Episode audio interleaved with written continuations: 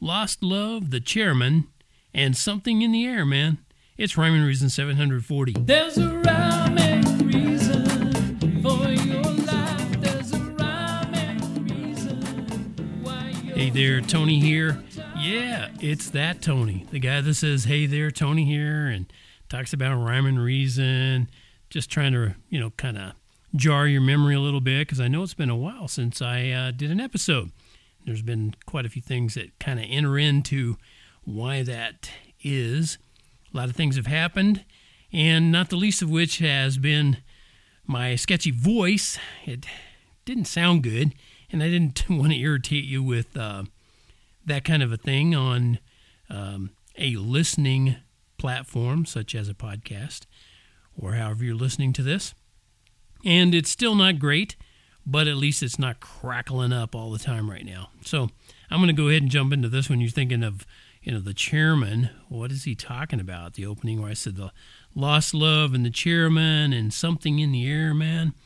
Well, I'm talking about um, a guy they called the chairman of the board, and and how he got that title really depends on who you ask. As I have done some research on that, but there's there's really no denying that Frank Sinatra liked being in charge, and I think he probably liked that title of chairman of the board.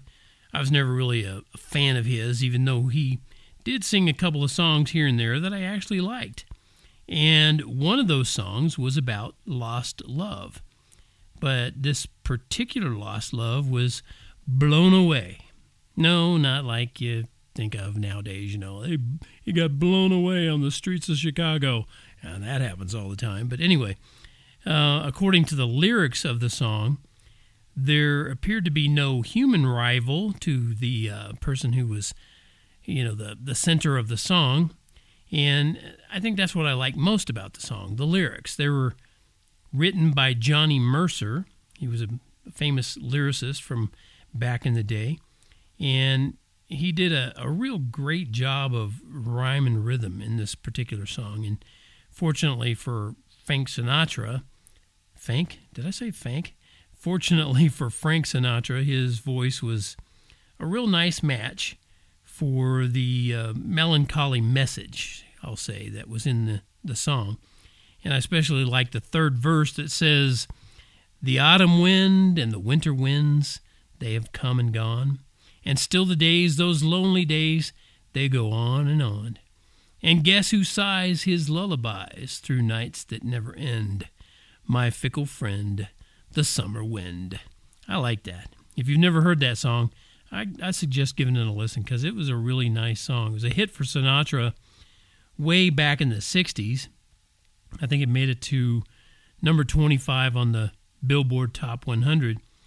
It even went to number one on the easy listening chart. But uh, the reason I thought of Frank Sinatra and that summer wind is because of something I read about the sun's radiation force. And I know it's weird to connect the chairman of the board to creation science, but that's that's part of how my brain works. So you know, there you go. And um, here you go. Here's the connection. According to Dr. Walt Brown, who is a PhD from MIT, that's no small thing. I hope you'll agree. Wow, listen to him go with those rhymes. Anyway, according to Dr. Walt Brown, the sun's radiation applies an outward force on particles orbiting the sun. That's a quote from him. The sun's radiation applies an outward force on particles orbiting the sun. So, no big deal, right? Hey, it's sun shining on stuff like it always does. Unless you think about something else that's no big deal, like particles less than about one one hundred thousandth of a centimeter in diameter.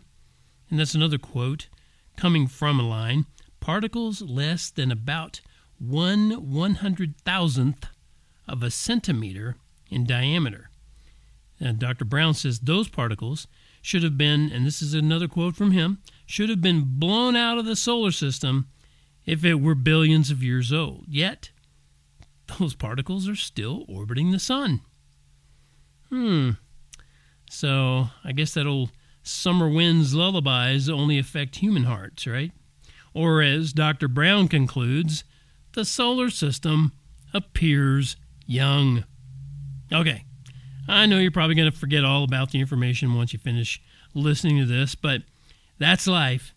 And I hope you'll come fly with me again soon because the best is yet to come. If you don't get those references, you might check out Frank Sinatra. Until next time, this is Tony from TonyFunderberg.com, where I always remind you to remember that life does have rhyme and reason because God made you. There's a rhyme and reason for your life.